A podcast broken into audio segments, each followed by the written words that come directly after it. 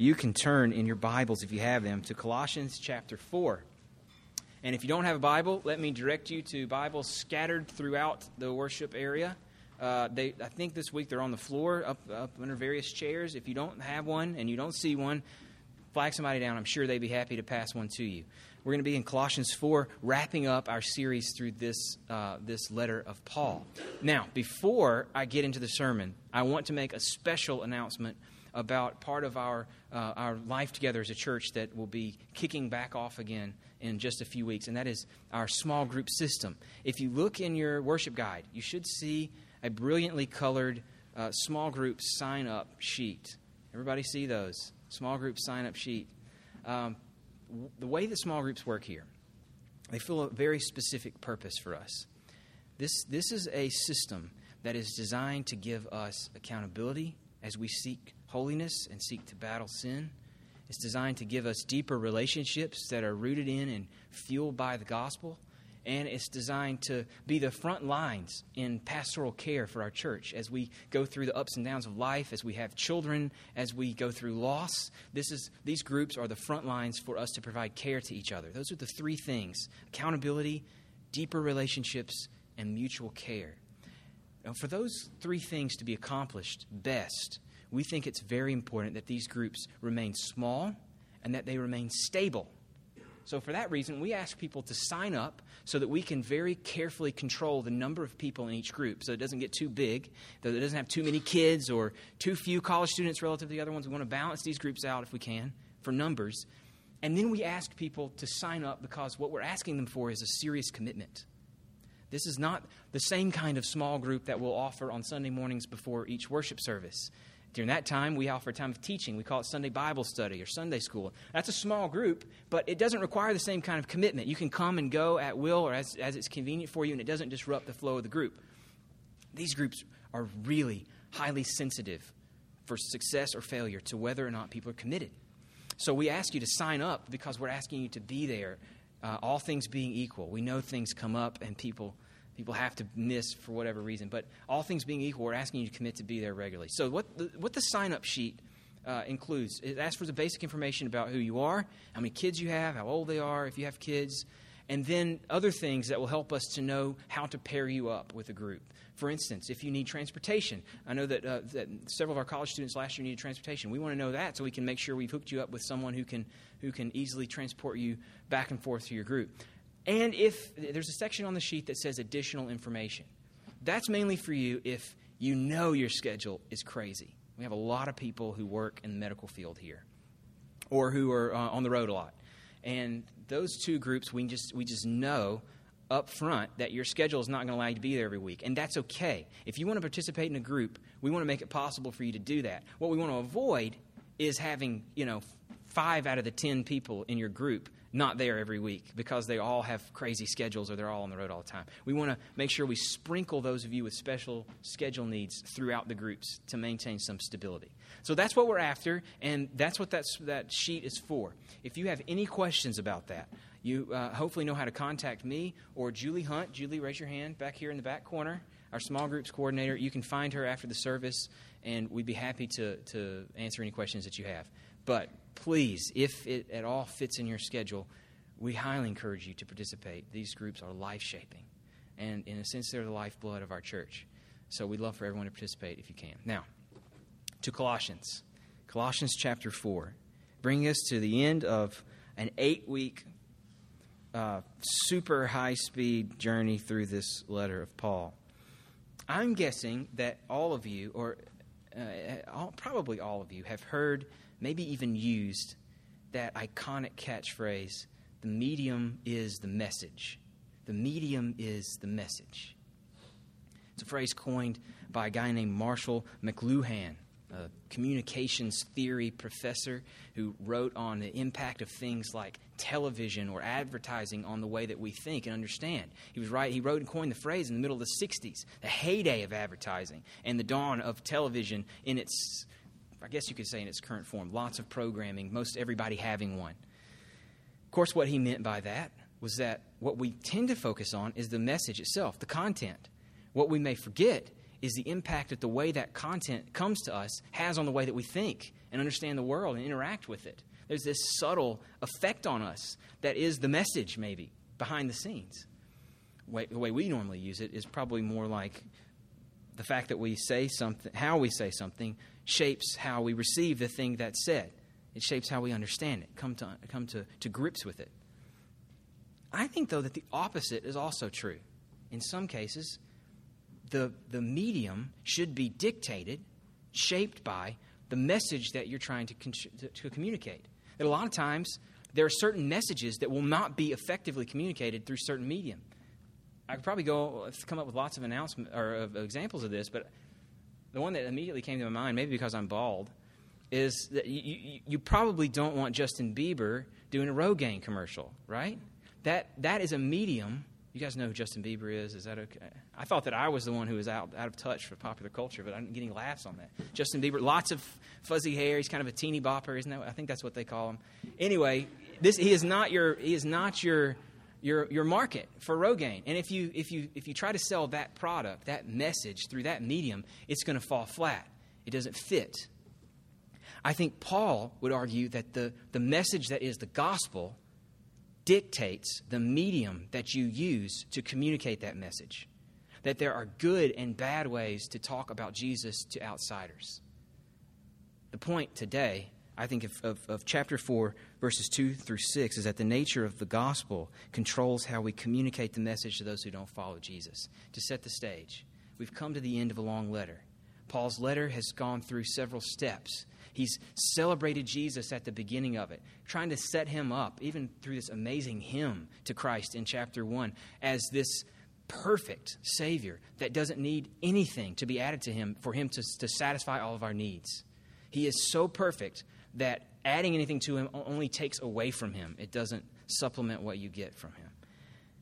Then he, then he moved into the implications of this truth. If Jesus is this, if he is this perfect, then he, he is going to play himself out in your life in some very specific ways. Chapter 3 started in on all these details. This is what your life looks like if you truly come to grips with the message about Jesus. And, and this chapter, chapter 4, continues that same theme.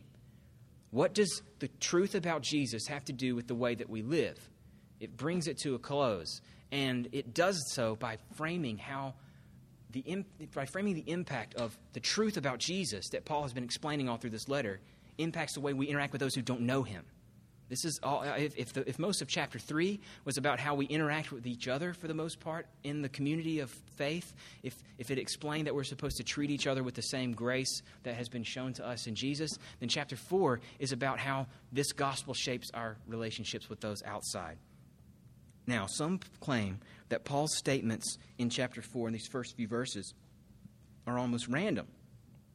And it's true that unlike, where, unlike the way Paul normally explains things, he, he does just make these statements and he doesn't really do much with them. But that's not to say that they're random. Just because he doesn't give the rationale here doesn't mean that he doesn't have one. The fact is that this, this section of his letter comes on the heels of an entire letter devoted to the gospel and what it looks like. This chapter assumes what he's already said and tries to show us the implications of that gospel for how we interact with others. And that's what we want to tease out this morning. I've got four things, four marks, four truths about what we might call gospel centered evangelism. I know that's almost a tautology because evangelism is the good news, communicating the good news, and gospel is the good news. But if what we're looking at is what a communication of the good news would look like if it was shaped by the good news itself. Four truths. Gospel centered evangelism trusts God for results. It focuses on the message of Christ.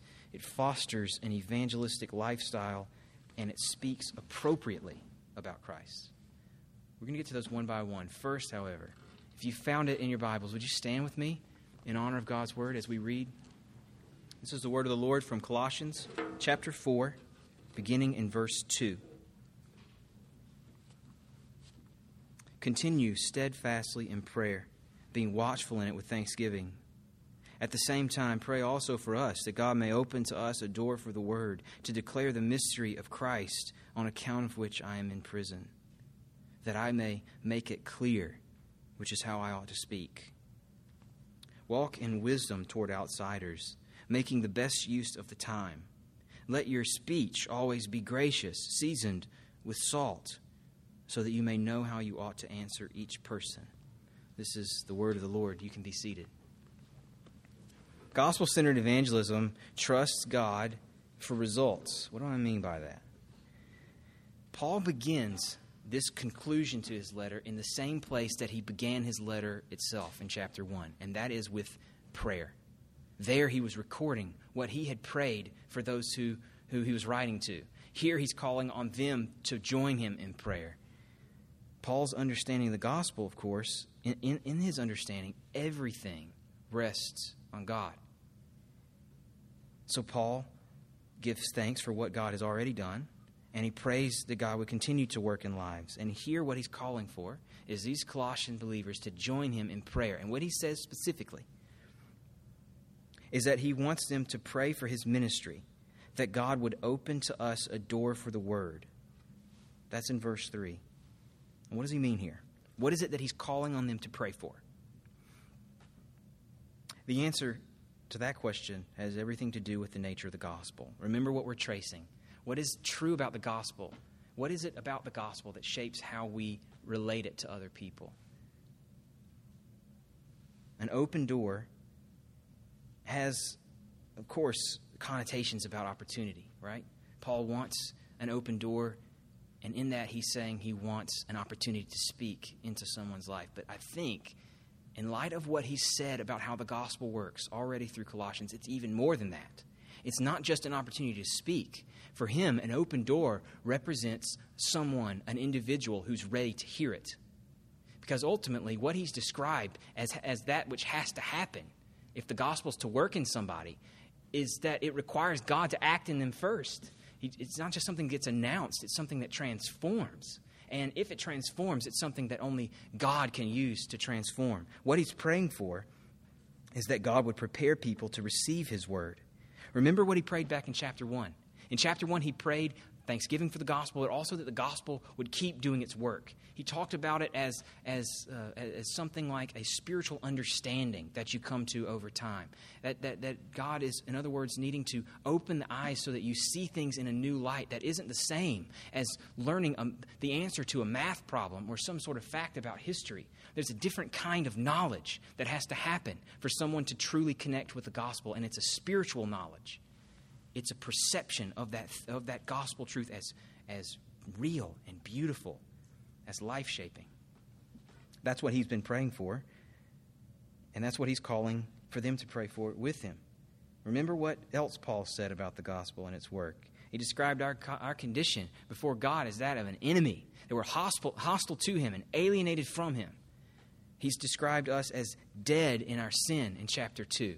And if these things are true, then something has got to happen to us before we truly connect with that gospel. If we're alienated and hostile, we have to be reconciled. If we're dead, we have to be made alive. Otherwise, this word is going to fall on dead ears. And what good are dead ears for hearing a message?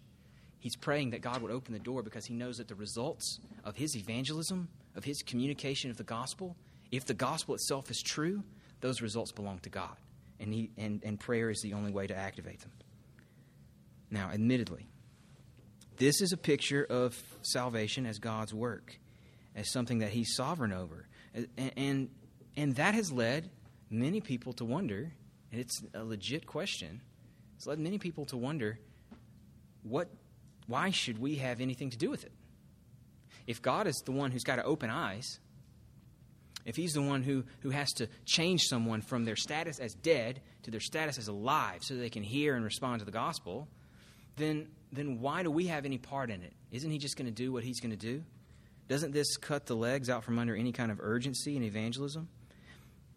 If you're wondering about this, then you're in good company. And let me first recommend one of the, my favorite books on this subject of all time. It's a book, it's a, it's a classic. I don't even remember when it was written, but it's really old. And it's by a guy named J.I. Packer. It's called Evangelism and the Sovereignty of God. Evangelism and the Sovereignty of God. If you don't have it and you'd like a copy, come see me and I will facilitate that for you gladly. Evangelism and the sovereignty of God. But in short, what Packer and others have said on this is that though, though it's tough to get our minds around, the Bible holds God's sovereignty and our responsibility, God's sovereignty over someone coming to know Jesus and our responsibility to tell them about Jesus, He holds them together in a way that may not completely make sense to us, but that is not a contradiction. That's, this, that's the claim of Scripture. Our prayers and our words are the means that God chooses to use to accomplish His will. Just like you use a hammer to drive in a nail, God chooses in His sovereignty to use us as a tool for accomplishing what He wants to do. It's just that our words on their own, apart from God's work, are not going to be effective. And that's why we pray. Far from cutting the legs out from under evangelism, I, found that this understanding of God's role in salvation actually motivates and energizes people for evangelism. I think I've told this story here before. I hope you guys forgive me if it's familiar to you, but uh, I, a few years back, I got the opportunity to travel with a friend who worked in the Muslim world in Central Asia. And he was uh, the supervisor over a lot of other workers in that part of the world. Um, and traveling through there, I think the thing, the biggest impact on me was the fact that it, just the sheer absurdity of the thought that anyone in this world could come to know Jesus. Because everything about their culture and their history and their background worked against it. What is it like for someone who's only known one way of thinking to hear a message about Jesus and all of a sudden just drop everything and believe in this fundamentally different way of looking at things. It just seemed impossible to me. And I, and I asked him what it was like for them to live their whole lives under these conditions. And he said that the reason people were able to do it, to sometimes spend entire careers in places where they don't see any fruit for the gospel at all, is that they trust that ultimately the fruit from evangelism is God's. It's God's responsibility, not theirs. And they trust that God has promised that His word will do its work and that because he has promised that, he is going to be good to that word. And all they have to be faithful to is what he's called them to do, and that's to teach and explain the message about Jesus. The rest is up to God. So it energized them. It sent them over there to, against all odds because they truly believed God would be good to his word. It doesn't cut the legs out from under evangelism, it establishes a foundation for evangelism that won't fail because the results are God's. Now, what this looks like, what we're called to, in an evangelism that's shaped by the nature of the gospel is a trust in God for results. And what that trust looks like in practice is what Paul calls for here it's prayer. It's a lifestyle of watchful and thankful prayer. Look at verse 2 describes it. Continue steadfastly in prayer, being watchful in it. You're always on the lookout for things that you can pray about, for, for something to add specific teeth to your prayers. So I'd ask you does the prayer for opportunity for the gospel factor into your prayer life? Do you find yourself regularly praying for conversion? Do you find yourself praying the gospel into your own life? Do you find you, yourself praying the gospel into the life of other people in our church? One of our membership promises to each other is that we're going to pray for each other. And that means we're praying that the gospel would continue to change us, that would always seem more and more beautiful to us. Do you find that it factors into your life? Do you find yourself regularly praying for missionaries, people who have given their lives to serve overseas, building the kingdom of God? Do you find yourself praying for individuals that come across your path each week, maybe even in your family or where you work or where you go to school that you know are not followers of Jesus? Do you find yourself praying for them, actually trusting that God has the power to change them and, and that the only way to activate that power, the, the means He has ordained and called us to is prayer, not through any kind of self will. Our small groups, of course, that I mentioned earlier, they're aimed at encouraging this sort of prayer, at keeping each other accountable to be praying for people who don't know Jesus that are in our lives. But I also, before moving on to the next point, I want to suggest another really practical and helpful guide that you can use, especially helpful for praying for the, the kingdom of God in the rest of the world. There's a book called Operation World. Operation World. I think you can get it at Amazon. Again, like, like with the Packer book, if you want it and you don't have it, talk to me and I'll see what I can do to help you get it. Operation World. It is a comprehensive guide to all the nations of the world. My understanding is that it's all the nations of the world. Something about their people, how, uh, demogra- demographic information, populations, main religious affiliations, all that you need to know to give some teeth to your prayers and it explains where the gospel is in those countries. Like, how, what is the history of this country's connection to Christianity, and what is the presence of Christians in there now relative to other groups. It's, it's a fantastic prayer guide. If you don't have a copy of it, I highly encourage you to get it. And uh, I'd love to help you do that if necessary. Okay. Gospel centered evangelism, trust God for results. Gospel centered evangelism also focuses on the message of Christ. Now, I'm going to go quickly here because this one probably sounds obvious to you anyway, but let me say that it isn't obvious and it can't be taken for granted. Look at what Paul does in the middle of his prayer. He's praying in verse 3 that God would open a door for the word to declare the mystery of Christ. I think what we get there is a summary of Paul's whole mission in life. His mission is to explain the mystery of Christ. What is that? This whole letter has been about what that is. It's the fact that all of our problems ultimately root in our fundamental rebellion against God. That we have traded the right submission to one king for submission to any number of other kings, to serve self, to serve pleasure, to serve reputation. We've served things that have left us lacking, even though they promise fulfillment. And this is a rebellion that leaves us hostile to God. It leaves us, leaves us alienated from Him and subject to the punishment that all those who have committed treason must ultimately bear. But the mystery, the mystery of Christ is that God Himself, the offended party, the king against whom we have actually rebelled, enters into his kingdom, becomes one of his subjects, uh, like his subjects, and lives a life that they couldn't have lived, and dies a death that they deserve to die, so that he can bring them back into peaceful submission to his kingdom. He dies so that that record of the wrongs that they'd committed could be wiped clean, nailed to the cross, and no longer binding on them. He died so that, in Paul's language, he could transfer these rebellious, treason guilty subjects from the kingdom they had chosen, a kingdom of darkness, into the kingdom of his Son, a kingdom of light and a kingdom of life.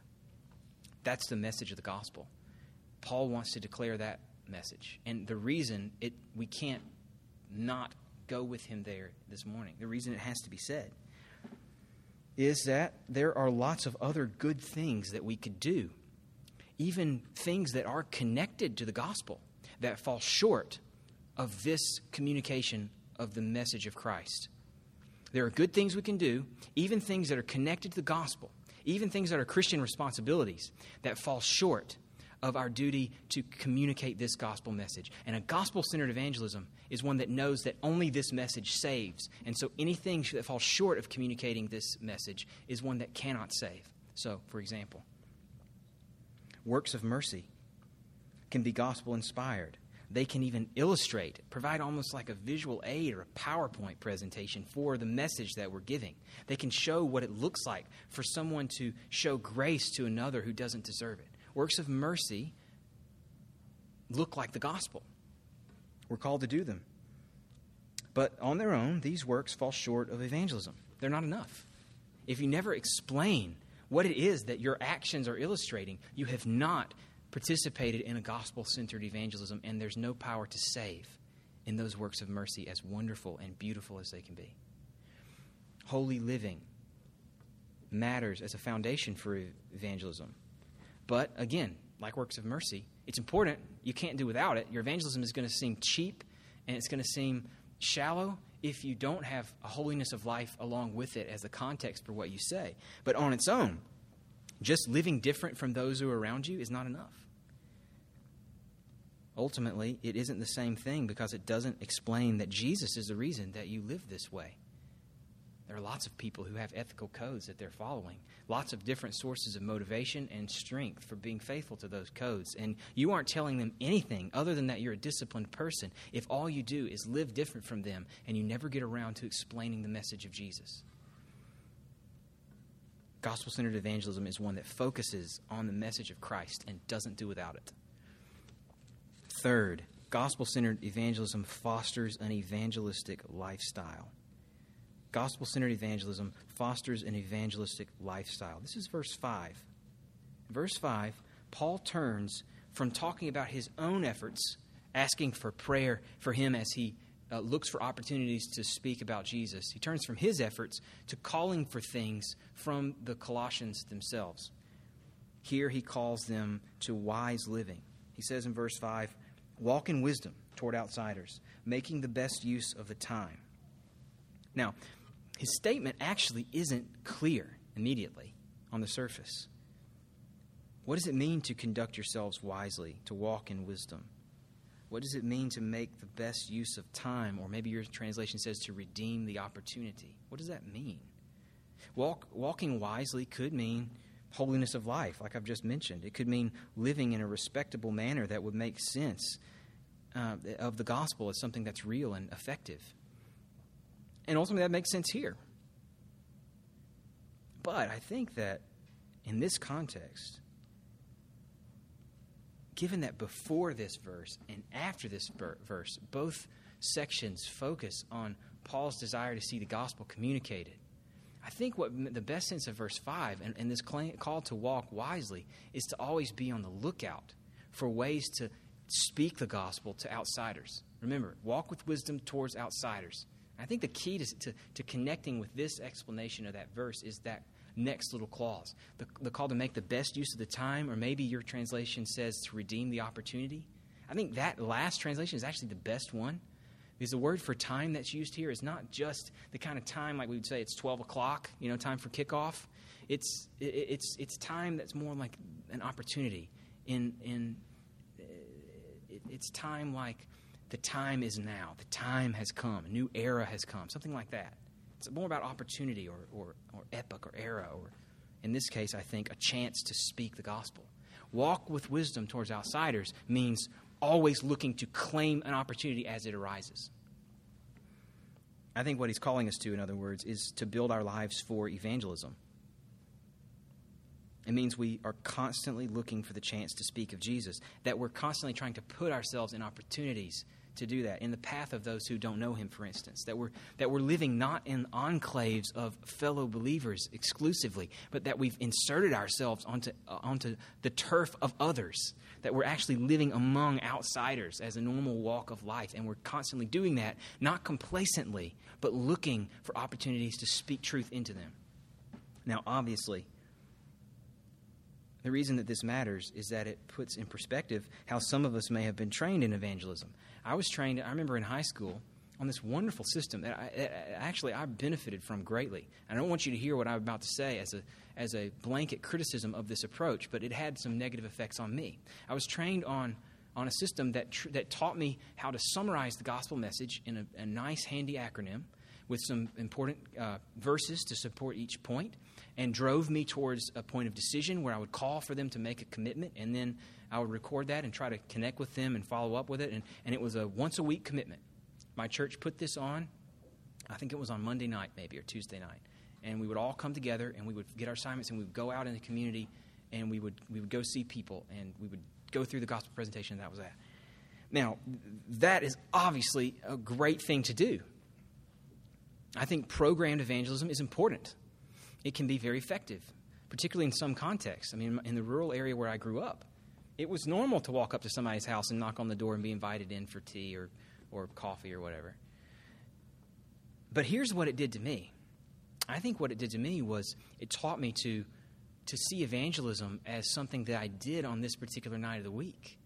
It was something that my church sponsored and that I participated in, and it was almost like a checklist item. So that once Monday night had come and gone, that check was done for the week, and I could wait till next Monday, and then I'd go do it again and check it off again and, and come back around. I, it taught me it, it, its its biggest value was in getting me in front of people who didn't know Jesus and in giving me a nice, handy way to remember the gospel. That was wonderful.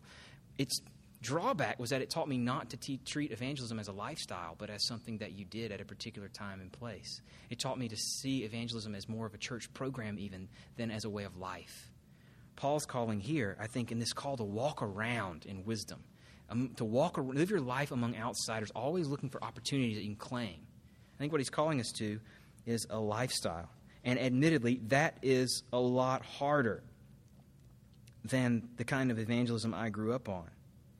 It's harder because it involves relationships, and those relationships don't end the moment you're finished with your presentation. And it's not something that the church can do for you. It's not a program that the church sponsors and that you just come and file into, and, and that's that. It's something you have to do from your own motivation and with your own resolve. but it's powerful. It's what it looks like for the kingdom to spread. Because ultimately, it's much more effective for the church to have envoys scattered all throughout a neighborhood or a city than it is for the church to bring people in bring its own to itself and then scatter them out and bring them back again. It's more it's more strategic to have a permanent presence scattered throughout. If you're wondering that, wondering that this whether this creates complacency that also could be true. It is easier to, to just not do it at all and claim that it's because you don't want to do it only on this one night, so therefore you just let it go. But by walking wisely and redeeming opportunities, I don't think Paul means to suggest at all that you don't work to create opportunities. He wants you, I think, by, by, by, the way that he phrases this in verse 5, to be looking for ways to facilitate your evangelism. And f- towards that end, let me just quickly give you a few practical examples of how you could do this, of how you could work evangelistic opportunities into your lifestyle. You could participate in our church's outreach to refugee groups. This is something that's in its earliest phases. You heard me talk about it before. We're really excited about the possibilities here. There are many different kinds of opportunities, and we've got an opening for relationship building among a group of people who have come here without any kind of ties other than what they brought with them and whatever family came along as well. There's a chance to, to, to be a living example of Christ among them and ultimately to build a foundation for speaking Christ into them. There's plenty of opportunity there. Come talk to us if that's something that interests you. Another would be to, uh, to do a Bible study with a coworker, a neighbor, a friend that you know doesn't know Jesus. One of the best ways, one of the least direct and off putting ways to engage someone with the gospel is to just invite them hey, you want to read some from this ancient text? And answer some questions about it together, to consider some of the themes that are in it. That's, that's very non confrontational. there's, there's a curriculum that we use here that we believe in that we feel like has, has been used mightily before. We'd love to get that into your hands. We would even be willing to do that with you if you're not comfortable on your own. Come and talk to me or one of the elders. We will, we will stage a Bible study for you with this curriculum and, and help you engage this person with with hard questions about the gospel. Another opportunity, this one is very time sensitive, but it's, it's a wonderful opportunity, is facilitated by a, a ministry called Interface. Interface. They, they're geared up to connect internationals, especially international students, with American families. And one of their main programs is a program called First Friends. First Friends. What this does is connects American families with international students who have come here for the first time. They don't know anybody. They don't know what, they, most of them probably don't even know what it's like to be in an American home. And, and many of them could go through their entire experience here in America without seeing what life in an American home is like. What First Friends does is matches families to international students and gets them into American home or American lifestyle at least once a month. That's the commitment that's asked of you. To, to, to connect with the person you're matched with at least once a month for the school year from uh, September through May. Now, the sign-ups for Vandy are really coming up quickly. There are forms back here at the back that are on the resource table that you can use to sign up. And, and, and the, one of the representatives of the ministry is actually here with us this morning. Kay uh, Eves is over here. I've asked her to raise her hand so you can see her after the service if you want to connect with Kay. I'm sure she can answer any more questions you may have. This is exactly, though, the kind of opportunity that we're talking about. This is a lifestyle oriented opportunity that gets people into what you would normally be doing, whether it's going shopping or going out to eat or just eating a nice meal in your home. You bring them into it, and you have a nice organic relationship that's built with this person over the course of the year. There are plenty of opportunities out there, these are only a few. The point is, don't treat evangelism as something the church does or as somebody else's responsibility. It's yours, and it encompasses all your life. Finally, and much more quickly, gospel centered evangelism speaks about Christ appropriately. Speaks about Christ appropriately. Paul's final statement in verse 6 gives us some instruction on how to claim opportunities that emerge from evangelistic lifestyles. So, it's one thing to get yourself in front of people who don't know Jesus. It's one thing to be vigilant about seeing and recognizing those opportunities and pouncing on them. It's another thing to do that, to actually claim the opportunity well to speak about Christ in a manner that's appropriate to the message you're communicating. I think that's what Paul's getting at in verse 6. He says, Let your speech always be gracious, seasoned with salt, so that you may know how you ought to answer each person. Let your speech be gracious, seasoned with salt, and appropriate to each person. Your style of communication must fit the grace filled nature of your message. Your medium has got to fit your message. Most obscure phrase in Paul's language here is probably this phrase about being seasoned with salt. Let your words be salty. I think in our context, salty language is rough language. It's coarse language, you know, it's, it's the kind of stuff that's in PG 13 movies in Paul's context, in the other literature that was, that was written around the time that this was, this language called, uh, the, the, language being referred to as salty, seasoned with salt, typically meant that it was witty, it was winsome, it was, it was persuasive language, pleasant to hear. I think combined with Paul's call for our language to be gracious, to be full of grace, is that our, when we speak about Jesus, it's supposed to leave a good taste in the mouth. When you speak about Christ, you're supposed to speak with respect and persuasiveness. It's a kind of speech that takes the individual person into account and addresses the gospel directly to them and where they are and what kinds of questions they're asking. It addresses gospel truth in a way that's appropriate and most likely to connect with that specific person. And the first thing I thought whenever I was trying to understand this particular passage, coming to understand it in this way, was how does this connect with places like 1 Corinthians 1, where Paul says that our message is always going to be foolishness. People aren't going to want to hear this. If you, if you, if you want to speak in, in persuasive words of, of wisdom and, and beautiful oratory, then you're, you're not speaking in a manner appropriate to the gospel and you're, you're running down a, a dead end street. That's what he says in 1 Corinthians 1. He, he prefers to embrace being thought of as foolish. So, how does that connect with him saying here that our words are supposed to leave a good impression, to taste good in the mouths of those that hear them and receive them? I think it has everything to do with emphasis and purpose, what Paul is getting at in each place. In 1 Corinthians 1, Paul was writing against those who were most concerned about their reputation. Remember, it was all about status for them. They wanted to, they wanted to affiliate with Paul over Apollos or Apollos over Paul based on what they thought that would do to them and their position in the community. They wanted words that fit with the rhetorical expectations of that era. They, look, they were looking for status, and they were not prone to do anything that was going to take away from that status. So, where the gospel message didn't fit well in the culture that they were addressing, they would probably just rein it in a little bit, make it a little sweeter to the taste. Paul called them to forget about being thought of well, to, to, forget about what kind of status you might be able to get from the gospel, and to embrace foolishness. Here, his purpose is different. Here, it seems like what he's saying is that when you are counting the cost, when you are speaking of Christ, don't make your manner of speaking, don't make your manner of speaking a cause for offense. The gospel itself is offensive enough. It's a message that tells us we're helpless, that we bring nothing to the table except our own sin, that we de- deserve nothing except a judgment that's reserved for those who committed treason.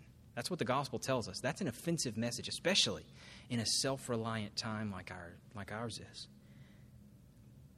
There's no getting rid of that offense, but there's also no reason to add to it by presenting it in a way that's also offensive. I think what Paul's saying is that you don't, you don't talk about the gospel as if you loved the fact that some people are going to be judged, as if you just really connected with the fact that some people would not believe in Jesus and, and be judged for their sin what he's, what he's calling us to is not to present the gospel in a way that acts like we're better than unbelievers, as if we figured out some truth that they weren't smart enough to figure out, right? It's condescending and arrogant because it treats our commitment to Jesus as if it was something we arrived at by our own powers of deductive reasoning and something they were not up to the task of accomplishing.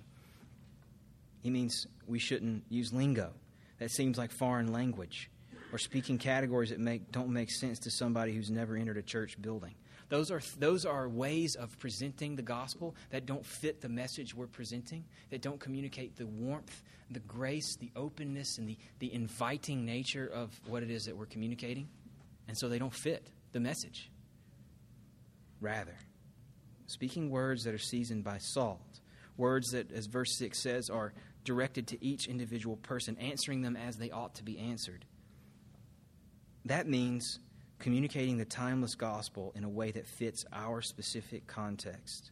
It means being plugged into the world that's around us. It doesn't mean sharing its values, it doesn't mean capitulating to what it's after, but it means understanding it. It means connecting with it and sympathizing with it. It means being students of culture, critical of the evil that's in it, but not, not as escapists, not as those who are condescending towards it, who are unable to recognize beauty and good that's in it or sympathize with the things that it's longing for. We're not of the world. We are not of the world, but we are certainly in the world. And communicating the gospel effectively as those who are in the world means understanding it on its own terms, understanding what it's after, what it's not seeing fulfilled, so that we can speak the gospel into it as the answer that they've been looking for. Every culture has different questions. We've got to figure out what ours are. We've got to see how the gospel tar- targets each individual person. One of the main influences on me in my ministry um, philosophy is this guy named John Stott, who's only who recently passed away just a couple weeks ago. John Stott wrote a book called The Contemporary Christian, one of my favorites, on ministry and just living as a Christian in, as, as part of a, a, a citizen of another world, but living in this one still. Here's, what, here's how he described what I, how I understand Paul's instructions here. He called it double listening. Double listening. You got to listen to the word, the gospel itself, be faithful to that. Don't do anything to, to take away from it. But you also have to listen to the culture so that you can know how to speak the gospel into effectively. Double listening. This is what he said in Contemporary Christian. We listen to the word with humble reverence, anxious to understand it, and resolved to believe and obey what we come to understand. That's one kind of listening. We listen to the world with critical alertness, anxious to understand it too, resolved not necessarily to believe and obey it but to sympathize with it and to seek grace to discover how the gospel relates to it. Double listening. We listen to the word, it's our authority. We must understand it, submit to it with humility and joy. But we also listen to the world. We hear what it's after, we hear what it's missing. We speak the gospel into it. This is a text on evangelism, on how the gospel shapes our posture towards those who don't follow Jesus as we live very much in the world on somebody else's turf. And it's timely for us because we are nearing the end of our first year as a congregation, looking ahead to our next year as a church. And this first year, as, as those of you especially who've been around for a while, know it's been about survival. It's been about how to f- figure out how to pull off a Sunday service each week figuring out how to navigate the junk that would be waiting for us in this room when we got here, which is a different collection every Sunday. Year two, we recognize very deeply, has got to be about building out our presence in mission in this city and throughout the world. Our focus and emphasis on how we take the fruits of the community we are building by God's grace and extend it to other people. That's going to be a huge emphasis for us this year. It's going to influence how we build out local ministry partnerships. It's going to uh, it's going to be emphasized in an entire month given to it later on this fall. I want to put that on your radar so you can be thinking about it and praying towards it. But this church will only ever be as strong in evangelism as its individual members. Ultimately, we can't do this for you as church leaders. Analyze your life. Do you pray? Do you trust that the results are God's? Do you communicate the truth of Christ or do you settle for something less? Do you organize your life around opportunities to connect with those who don't follow Jesus? Are you working towards better and better proficiency at speaking the gospel, the timeless gospel, in a way that's appropriate to our time, to our unique culture? Those are the questions that this text leaves us with this morning. Would you pray with me?